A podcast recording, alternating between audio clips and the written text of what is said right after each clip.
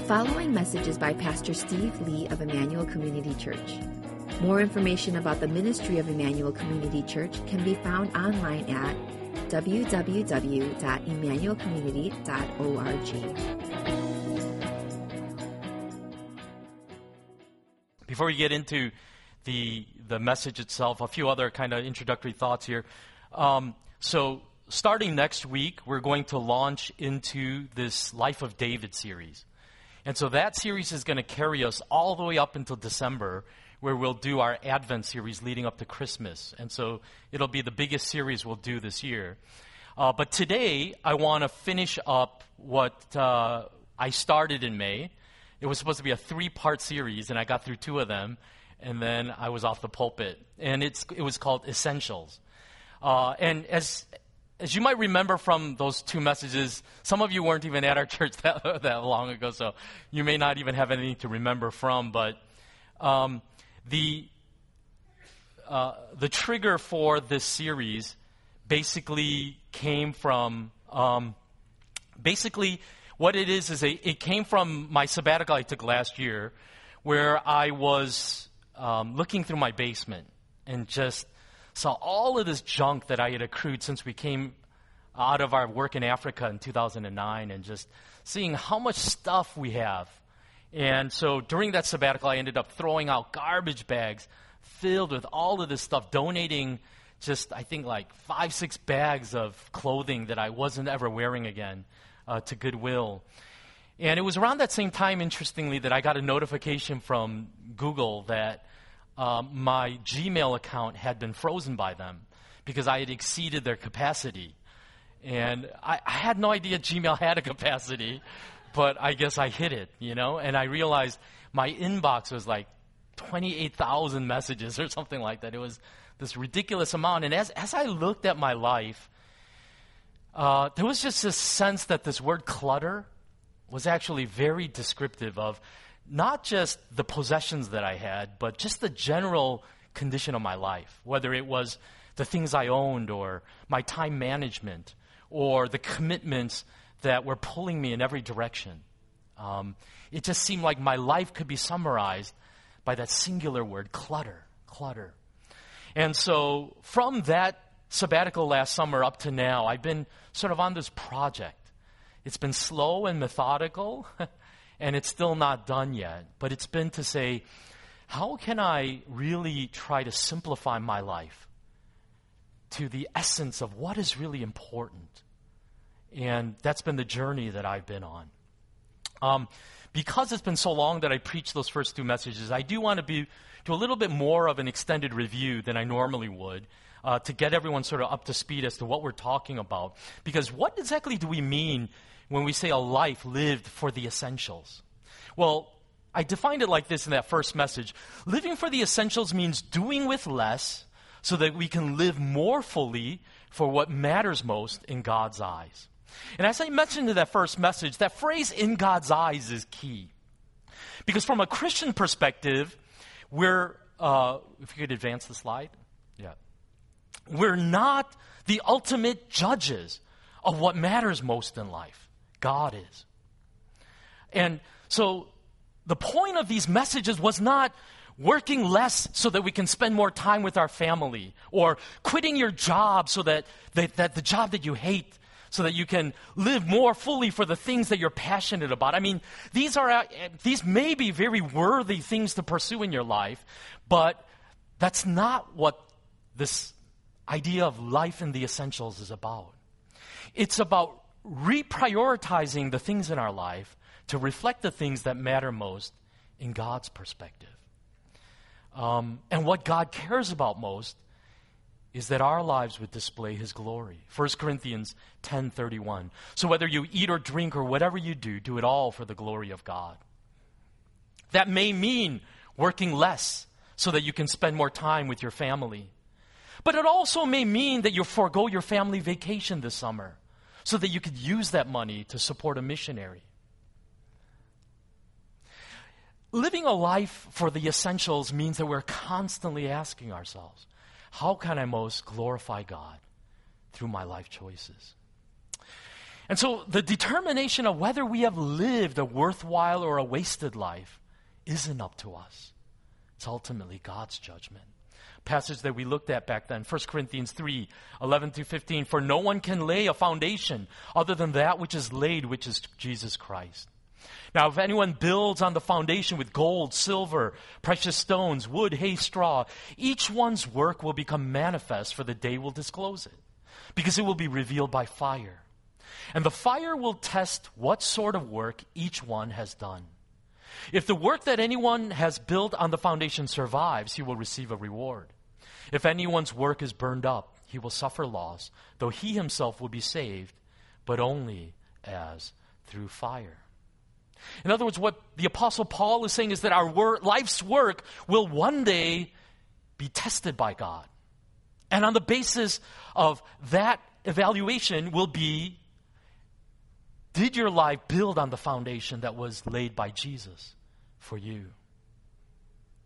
The second aspect of this definition was doing with less. That's the other part that I really want to highlight. I don't think it's possible to live a life that really matters in the eyes of God without the difficult process of shedding off the things that hinder us from living that life. In other words, hard choices have to be made. If we try to make everything a priority in our life, then nothing is a priority.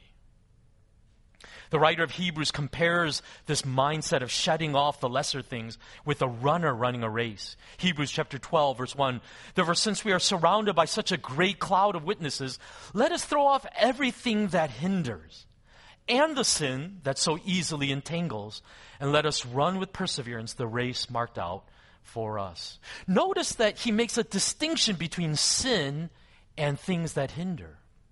Of course, the obvious thing is we should shut off sin if it is causing us to stumble in our race for God.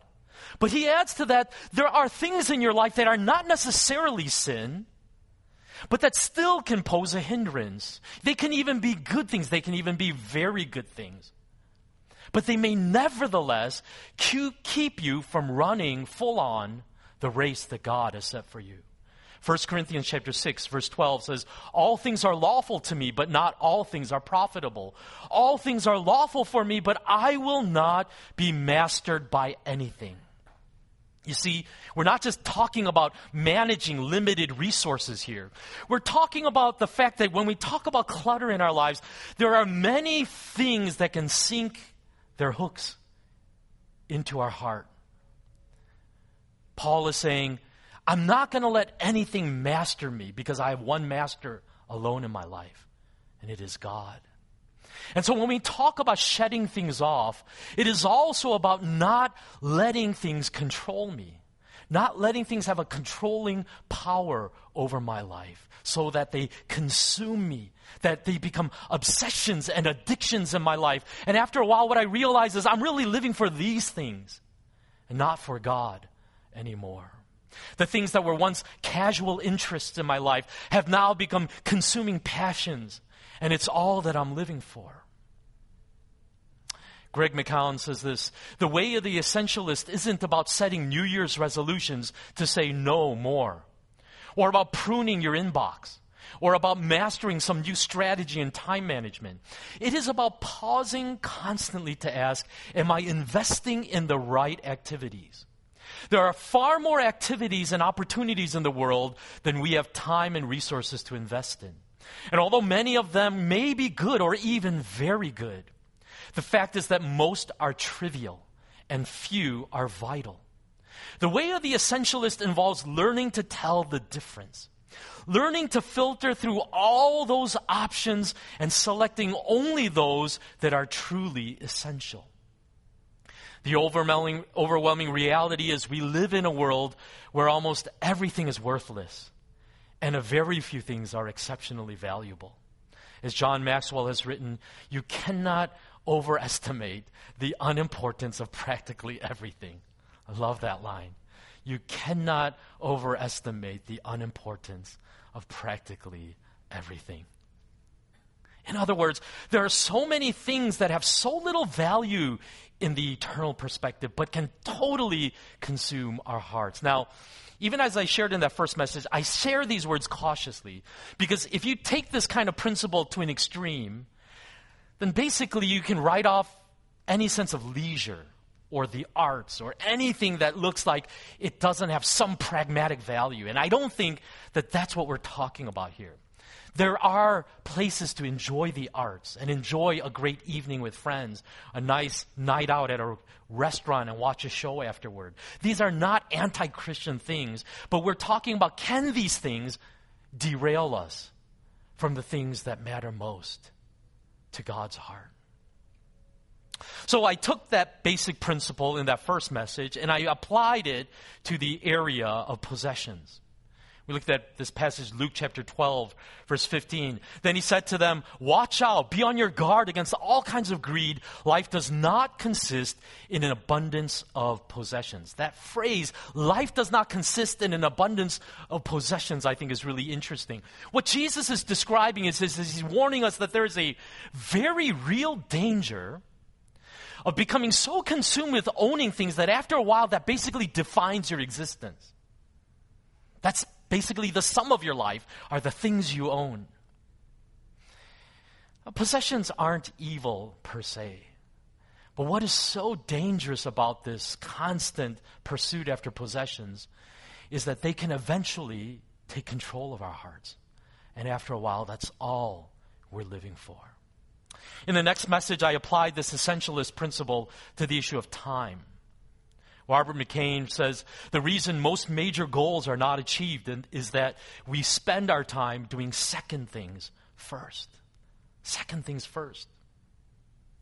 In other words, the goal isn't to try to fit more things into an already busy schedule, but to, do the right things at the right time in your life.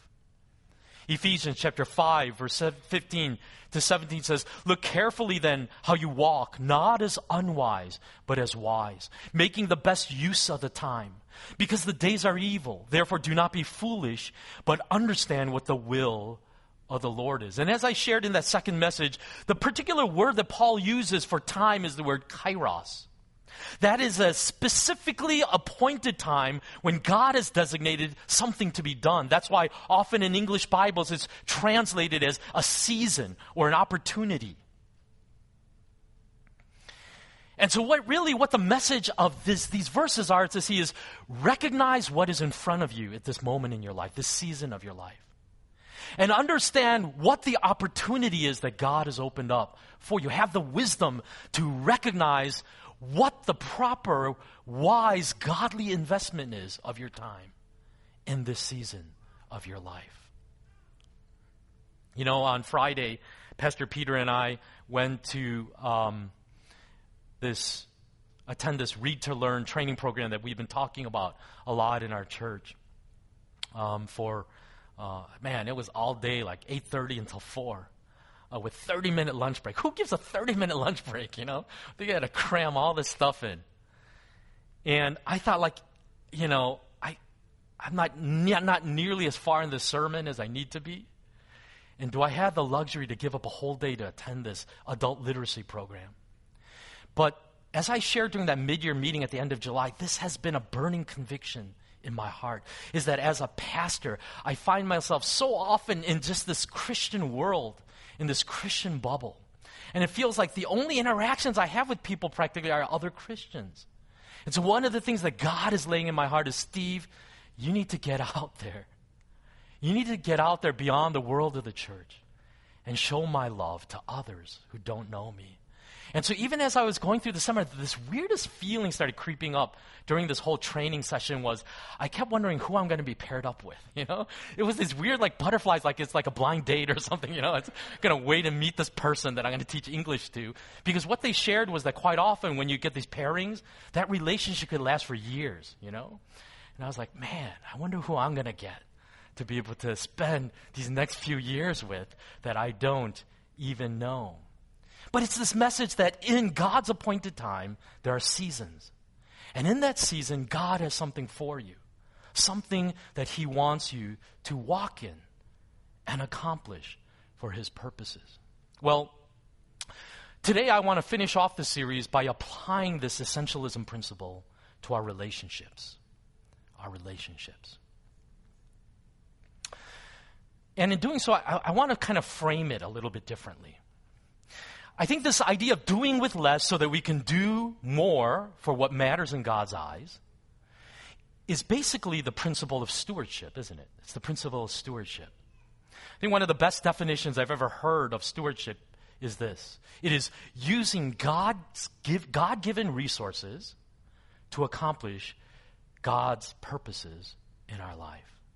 Using God given resources to accomplish God's purposes in our life. That's stewardship. It basically acknowledges that whatever I have in my life didn't originate from me, they're God given gifts. And it also includes in that definition the sense that, and they were entrusted to me as a steward so that I could utilize those gifts, those blessings, for the benefit of others or for whatever else that God intended to use those giftings for. And I think this concept of stewardship makes sense to us when we think about things like our finances or our time. But I think it becomes a lot more confusing when we try to apply the stewardship principles to relationships. For one thing, I don't think that most of us think of relationships the same way we think of money or time.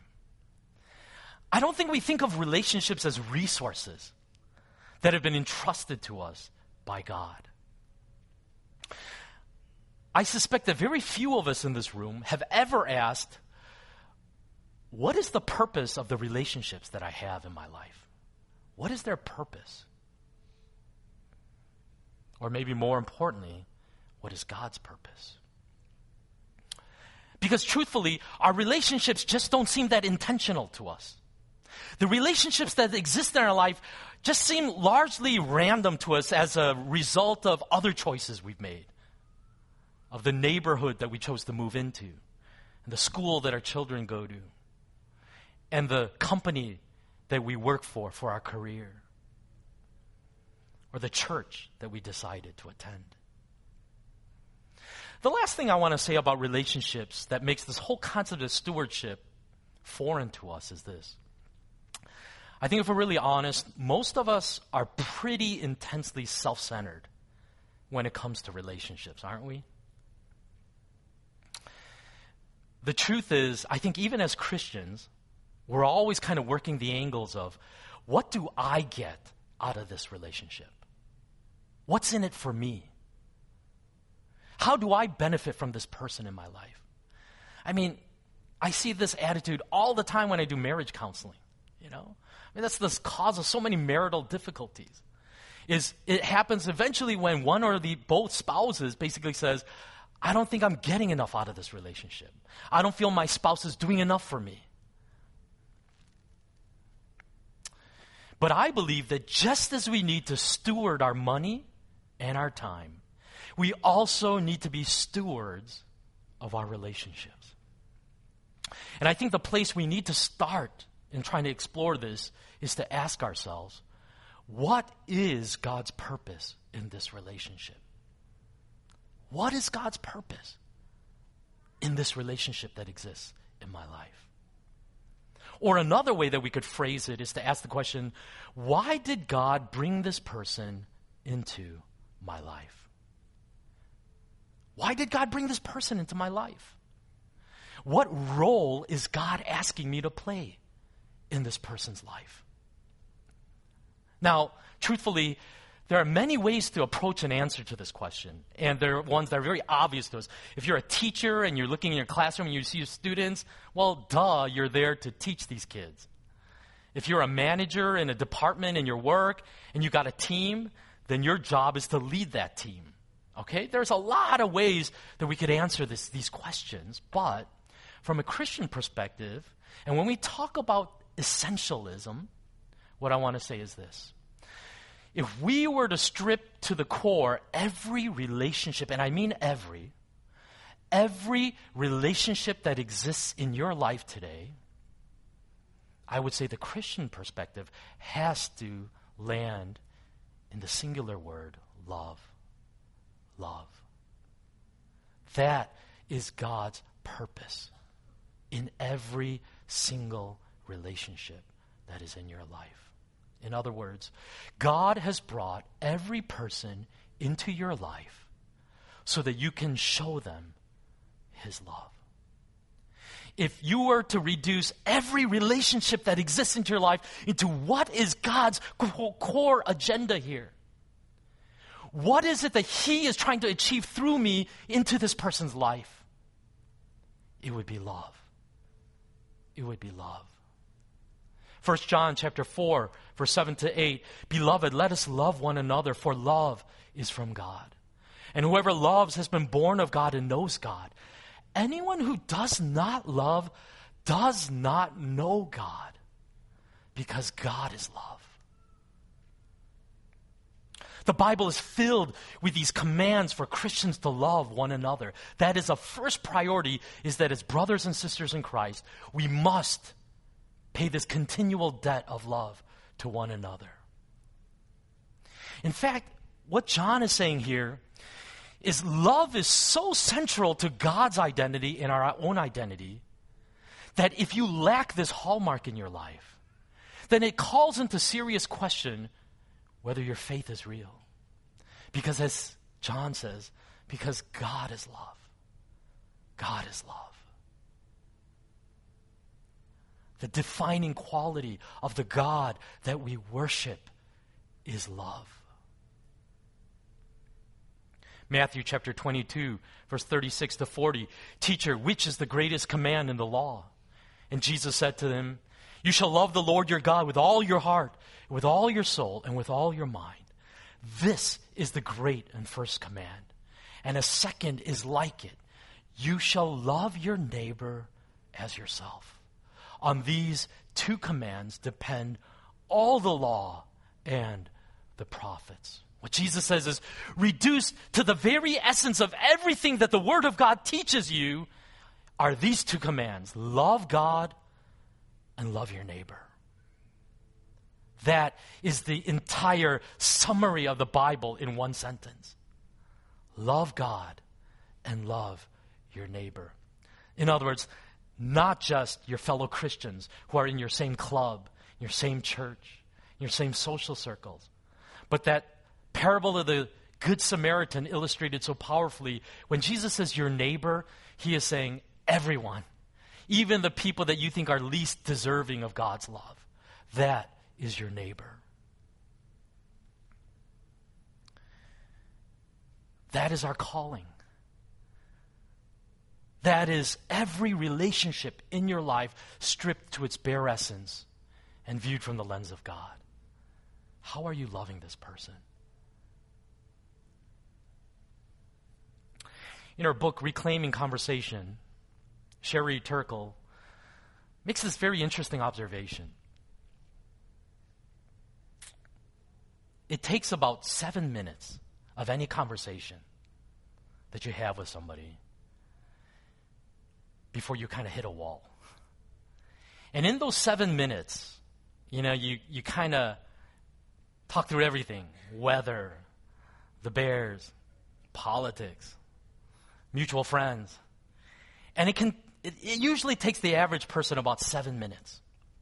But then she says something interesting. She says, at about the seven minute mark, for most people, you hit this moment of awkward silence where you've run out of things to say and you don't know what to say anymore. And it's usually at this moment that she says one of two things usually happens. Either you break off the conversation and try to get out of it and walk the other way. Or, especially in our day, what's become much more common is you pull out your phone and you check that phantom text that you just didn't get. and then you excuse yourself. But what Turkle also says is this it's also at that seven minute mark that an interesting moment of opportunity arises when one or both people can take a risk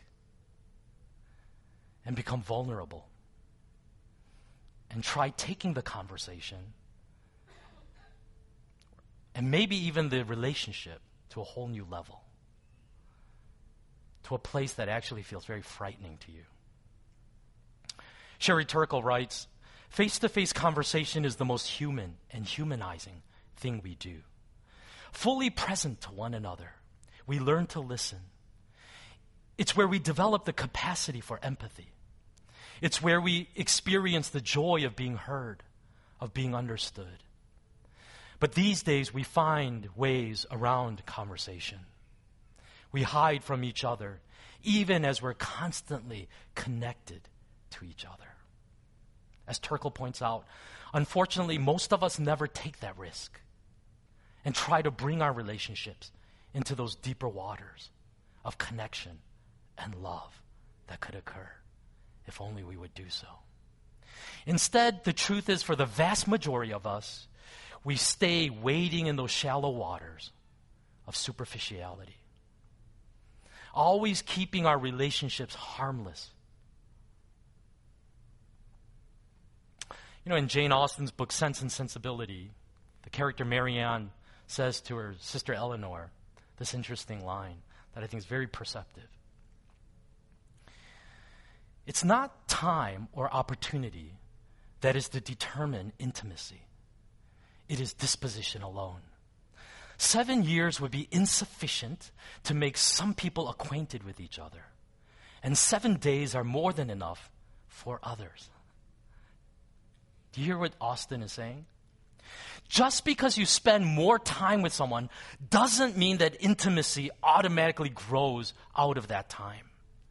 I want to ask you this. Have you ever been embarrassed by this experience of having a new coworker get hired in your firm or your company?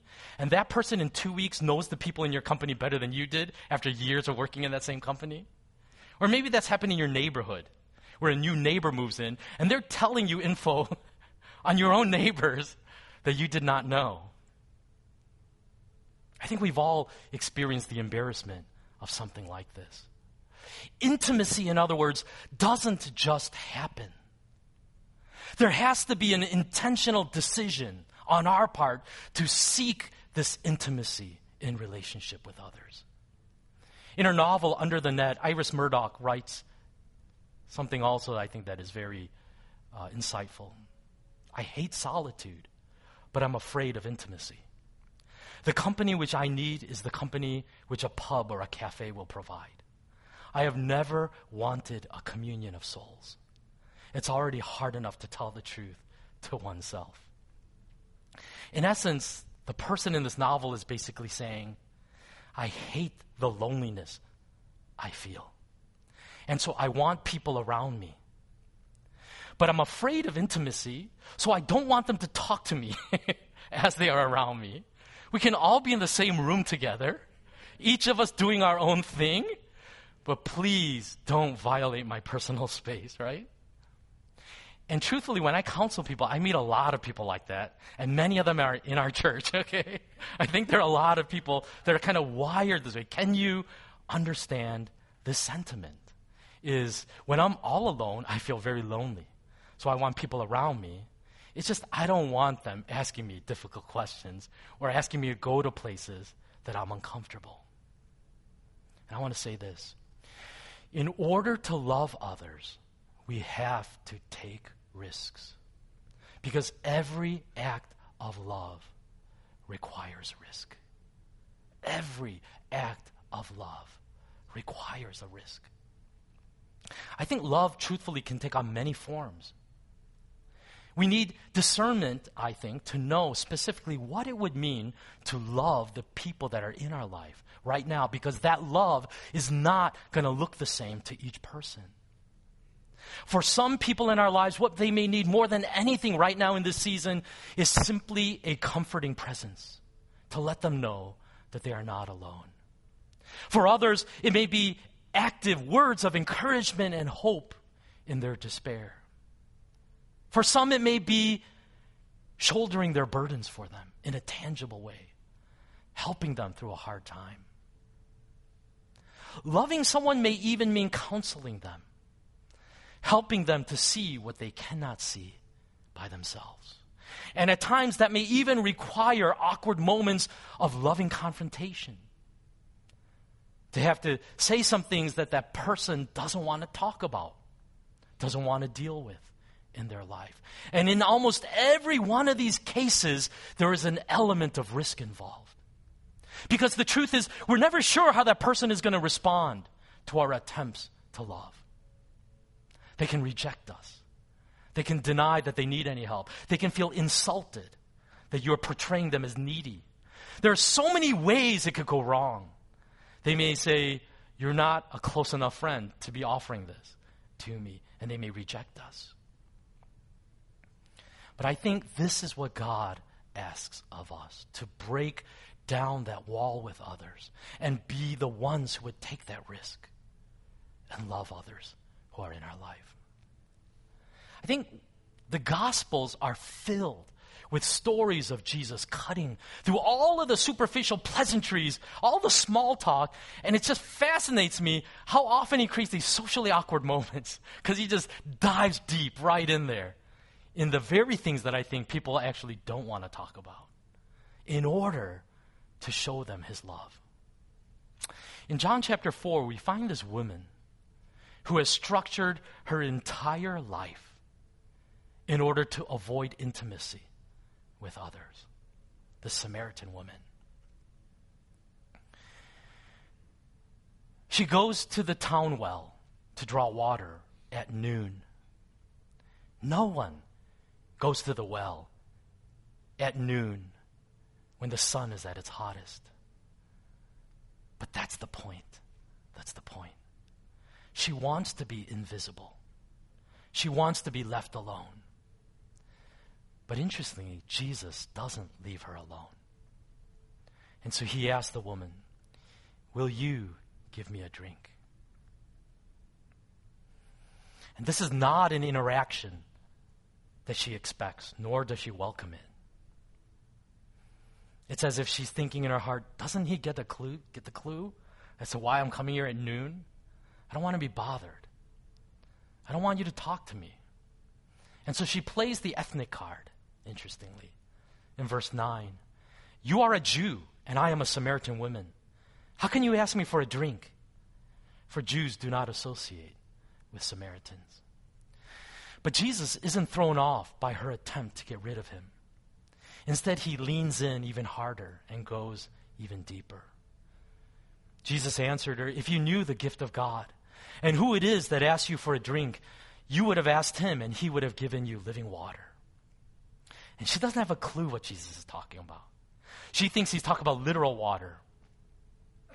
In a way, you can almost say Jesus took a risk and it kind of blew up in his face.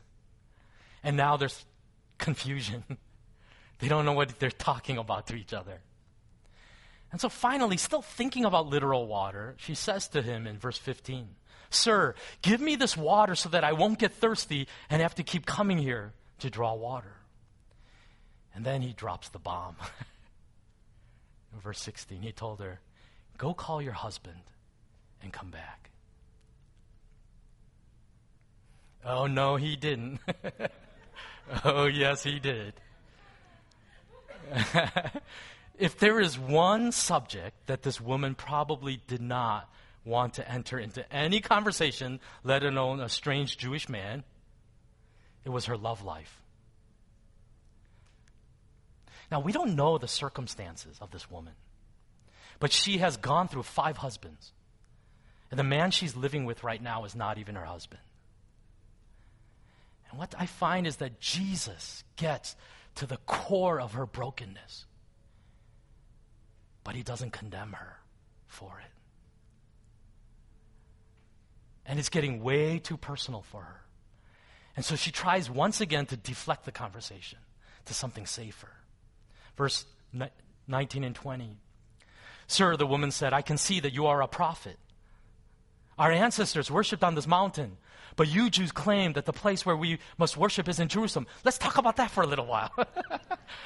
that great controversy between your people and my people, because I think that would make really fascinating conversation about now. But Jesus' focus cannot be diverted. She needs a Savior whether she realizes it or not. She needs a Savior. And so, verse 25 to 26, the woman said, I know that Messiah called Christ is coming. When he comes, he will explain everything to us. And then Jesus declared, I, the one speaking to you, I am he. I am the answer to your brokenness. I am the answer to the, your shame that causes you to come here at the noonday to avoid every other woman in time and to avoid that gossip. I am the healer of your soul. I am the one that can restore you and give you everything that you long for. What a risk Jesus took with this woman. But through that risk of showing her love, she became saved that day and came to know the Savior. Robert Frost's poem, The Mending Wall, captures this interesting conversation between two men, two neighbors, who meet at the start of every spring on an appointed day to mend the wall that divides their properties from the damage that the previous winter had done. And the voice of the one that actually speaks in the poem, the author of the poem, kind of wonders out loud to his neighbor why do we even need this wall? Why do we do this ritual every spring, repairing this wall? Why do we need this wall between us? What is it for? To which the neighbor gruffly answers, Good fences make good neighbors. And that's the most famous line in the poem, isn't it? I think every one of you recognize that line. Good fences make good neighbors. But there's actually another line in that poem that has gripped my heart far more than that line. And it's repeated twice in this poem. And it's this line. It's a way that only Robert Frost could put it too. Something there is that doesn't love a wall, that wants it down. Something there is that doesn't love a wall, that wants it down. In other words, what Frost is saying is although all of us put walls up to keep others out, even as we're building these walls in our heart, there is something deep within us that longs for those same walls to be torn down, to be fully known, to be fully exposed, to be fully understood, and to be fully loved and accepted. And that's the simple message I'm bringing to you this morning. Is when we think about what is essential from the perspective of God of every relationship that exists in my life. It is to show God's love to the people that He has brought into my life. In June, we had our retreat and we invited this man, Jerry Root. Uh, Tito Roderick, I apologize, I didn't ask permission to show your picture there. Can I put it up there? Okay, all right. Amen. Thank you. Okay. All right. Um, and I, I, I, shared this during the Q and A session um, at the closing of the retreat. Um, there was no doubt about it that he, he's an amazing public speaker. He's a great preacher. But I think what Jerry Root represented for our church during that weekend was the presence of a man who I think embodied everything that I'm sharing this morning with you, who could not see another human being and not think the first thought in his mind was love, love. I felt it from the first handshake that I had and the many bear hugs he gave me that weekend as well. And I share this with you. It revealed in me my own brokenness because every time I try to walk by him, I realized I tried to avert my eyes, but his eyes were like on me the whole time. it felt so uncomfortable. And then I, so I felt awkward looking away. So I look at him, and it was like the warmest eyes of love. They just, just smiling at you, you know, just looking at you. And then sometimes I would walk by, and he would just grab me, and he goes, Steve, you're a great pastor. you know, or say, say something like that, and it would just melt my heart, you know? And I, I shared this at the very end of the retreat. You know, a bunch of us had stayed at the hotel because there wasn't enough room at the retreat center. And uh, this you know girl that could have been, must have been just in her 20s was the hotel clerk, and I'd seen her the whole weekend. Really, truthfully, hadn't exchanged more than a few words with her. But uh, when Jerry Root went to check out at the front desk, her entire demeanor changed. And she had this broad, cheek to cheek smile on her face. And she said, Jerry. And then she said, I missed you. Which is the most bizarre thing to hear from a hotel clerk say to somebody who's staying at the hotel, right? I had never heard anyone tell me they missed me when I checked out at a hotel. But that was just Jerry, right? That was just Jerry.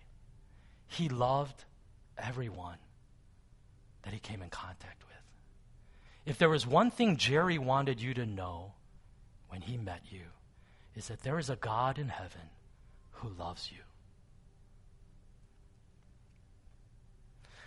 We're going to go into communion here in just a minute here. And um, as we think about this whole essentialism series,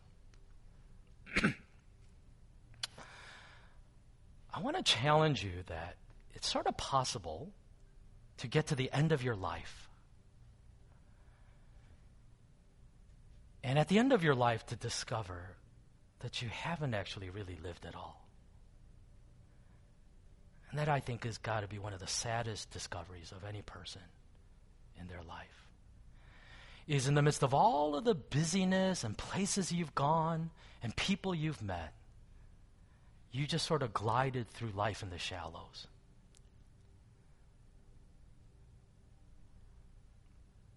And you may discover you have never really lived. At the end of Paul's life, he writes to his young protege Timothy in 2 Timothy chapter 4 verse 6 to 7. For I am already being poured out as a drink offering, and the time of my departure has come. I have fought the good fight. I have finished the race. I have kept the faith. My sincere hope is that every one of us on our deathbed can echo that same confession that Paul gave. Let's pray. As we prepare ourselves for the Lord's table, I just want to invite you to just a couple minutes of quiet reflection and think about your life. I think there's so many false things that we do in our life to give ourselves a sense of importance, a sense of meaning. We do it by making ourselves busy and uh, doing a lot of activities. We do it by shopping. we buy a lot of stuff. And so the house we own, the car we drive, the clothes we wear, the little gadgets and toys that we show off on social media, and the restaurants that we eat in. All of these are just our desperate attempts to say, My life has meaning. I'm important. I'm somebody. And we can also glide through life with so many relationships and yet touch nobody. Yeah, you're that nice guy that works in that corner desk. But the truth is, you've never taken a risk to actually try to love somebody. You always play it safe. And just to be known as the nice guy or the nice gal is good enough for you. But can I challenge you that maybe God has so much more for you than this in His plan? That in every relationship, His desire is that you would make a lasting impact, a lasting imprint on the people that are in your life. That how you spend your money, how you allocate your time, how you manage relationships, that if you would allow God to transform those things, that ultimately what would result is a transformed life and the transformed lives of many people that you can touch in His name. My hope and prayer for all of us here at ICC is that that's the life that we would embrace. Of stripping away all that is worthless, things that are not ultimately valuable in the eyes of God. And with laser focus, committing ourselves to the things of eternal value, the things that matter most in the heart of God. we just pray that for a couple minutes, and our worship team is going to lead us in a song of response. And then after that, we'll come and take the Lord's table.